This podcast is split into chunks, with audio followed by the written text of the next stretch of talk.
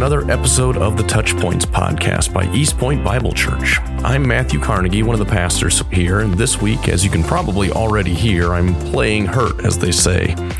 I went ahead and recorded an episode this week because it's a topic I actually planned to do last week, but ended up out sick. So even though I apologize for my voice still being in this condition as I continue to recover, I felt this was an important enough topic that I couldn't wait any longer to share a few thoughts that I believe the church needs to hear right now. This imperative topic, then, is the recent controversy surrounding Alistair Begg and the American evangelical world's response to it. I should briefly share some background information to make sure we're all on the same page, though, before I give my thoughts on it. A few weeks ago, Pastor Begg was being interviewed and shared that he had given a concerned grandmother advice concerning what to do about being invited to her grandchild's wedding, a wedding that would have gone against God's design for marriage. After verifying that this grandmother had made clear the biblical opposition to such a union, he advised her to go ahead and attend and even to bring a gift so as not to destroy what remained of their relationship.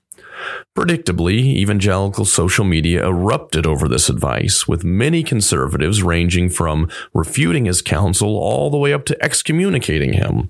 So, 10 days later, he preached a sermon in which he addressed the controversy, including defending the advice he gave, though acknowledging that his defense of biblical sexual ethics has not changed and that he did not intend for this advice to be taken universally, just in the context of the case before him. As the controversy wore on, the Shepherds Conference held at Grace Community Church near Los Angeles announced that he and John MacArthur mutually agreed that he would be too much of a distraction at this year's conference in March, so he's no longer on the list of guest speakers for this year.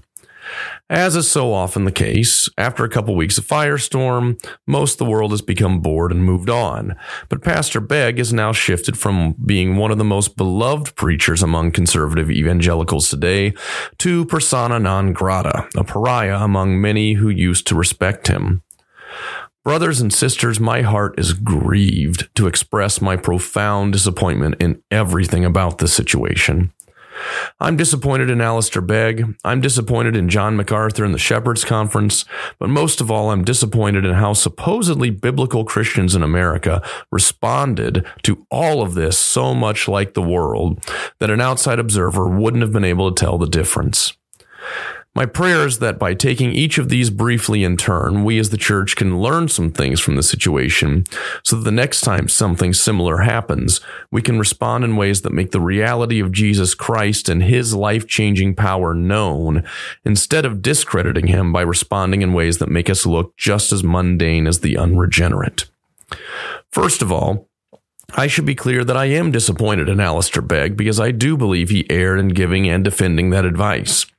But I do at least believe he was sincerely trying to apply biblical wisdom, even if I believe he did so at the expense of weightier biblical matters. As I stated earlier, he has been unequivocal that he has not wavered on his defense of biblical sexual ethics before and after this incident. So for him, the issue has been whether or not those can be set aside for the sake of preserving a family relationship where an unregenerate member is committed to pursuing one or more of those sins. There is a valid point to be made that we need to think carefully about how we approach unbelievers in our family and to what extent we work to maintain a relationship when we have made our convictions clear. For example, do we refuse to visit unbelieving family members who have chosen to cohabitate with their significant others before marriage? These kinds of questions are significant ones that we should work through. But in this case, I believe, as many others have pointed out, that marriage, in its function as a covenant before God to initiate a bond designed by God from the beginning of mankind to express both the profound nature of the Godhead, according to Genesis 1 and 2, as well as the nature of Jesus Christ's relationship with his bride, the church, according to Ephesians 5. In those functions, marriage is too solemn an institution for the conscientious Christian to participate in any perversion thereof. And yes, those who are witnessing a wedding are in that way participating in the ceremony and giving legitimacy to the vows made that day, so attending one should be taken seriously. For those reasons, I was disappointed that Pastor Begg chose to defend the idea of attending a wedding that would make a mockery of God's design for marriage. And I was further disappointed by what I saw as faulty exegesis in his follow up sermon, trying to compare criticism of his stance to Pharisaism. I can still respect him and his ministry while disagreeing strongly with his judgment on this matter. However, the upcoming Shepherds Conference, where he was previously scheduled to speak, could have been an unprecedented opportunity for Christian leaders who disagree on a matter like this to show unity despite their disagreement about application of biblical principle. And robust, mature discussion on the topic may have even helped all sides grow in their ability to apply Scripture to the difficult issues we face in our culture today. Instead, I was disappointed to hear that the resolution ended up being that he was simply dismissed from his invitation, leaving the issue itself unresolved and the unity of the body of Christ left fractured instead of healed. Imagine the impact that seeing MacArthur and Begg on stage discussing this issue as mature ministers of God could have had on the unity and maturity of the church in America in a time when we're divided so easily. But now we'll never know. Now, I'm not privy to whatever conversations may have happened behind the scenes that may have given them the idea that this may stay unresolved enough that it may have genuinely create, created a distraction. So I'm willing to show understanding to MacArthur and his camp for those possibilities. Yet I'm still disappointed it didn't work out better for the sake of all of us Christians in America who could have really used that example at a time like this.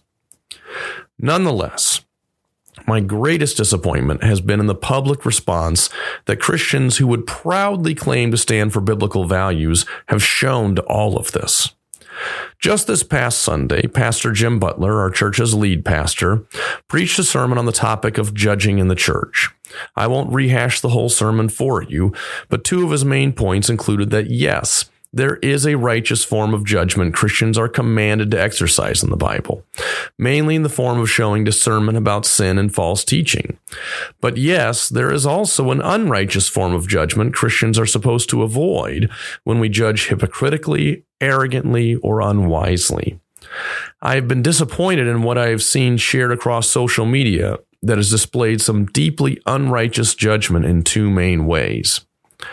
First, Many reactions I saw displayed a disturbing level of disrespect for someone who has clearly been used by God as a faithful minister of his kingdom.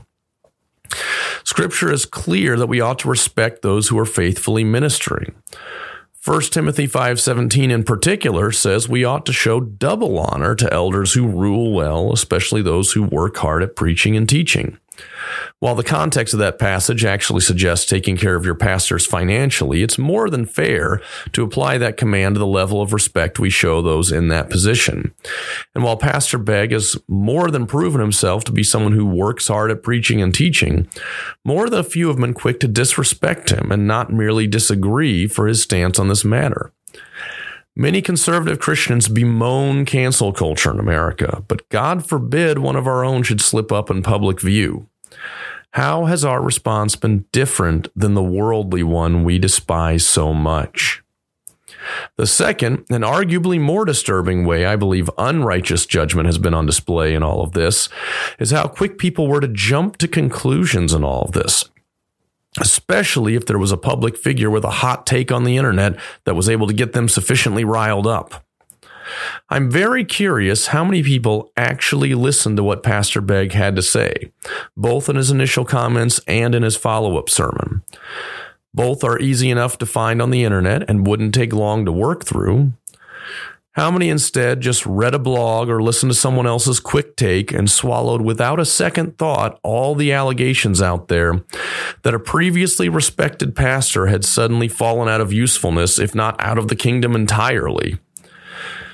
Proverbs 18:13 says, "He who gives an answer before he he hears, it is folly and shame to him."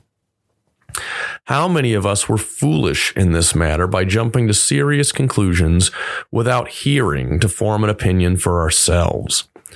I realize not everyone has the time to chase down every crazy accusation that flies on the internet, but if we're being led to believe a minister of God with decades of faithful experience bearing witness to his character is suddenly not to be trusted, that bears doing at least a little digging into the truth of the matter.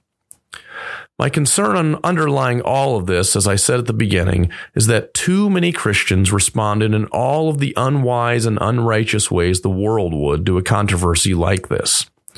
Too many of us miss the irony that they were doing the very things they lament so much when the world does them.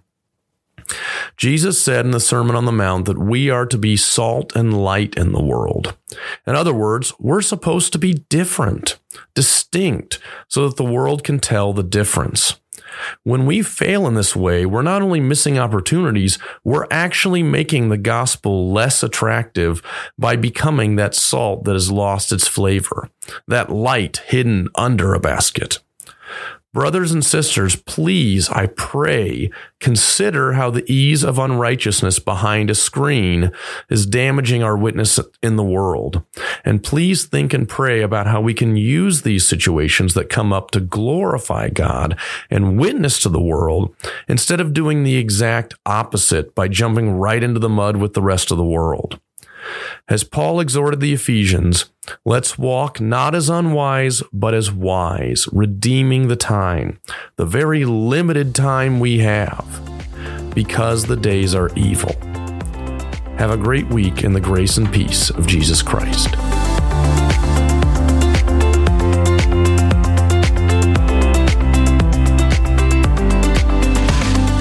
Trust that you have been blessed by listening to this week's episode of TouchPointes, a weekly podcast produced by East Point Bible Church in Peru, Indiana.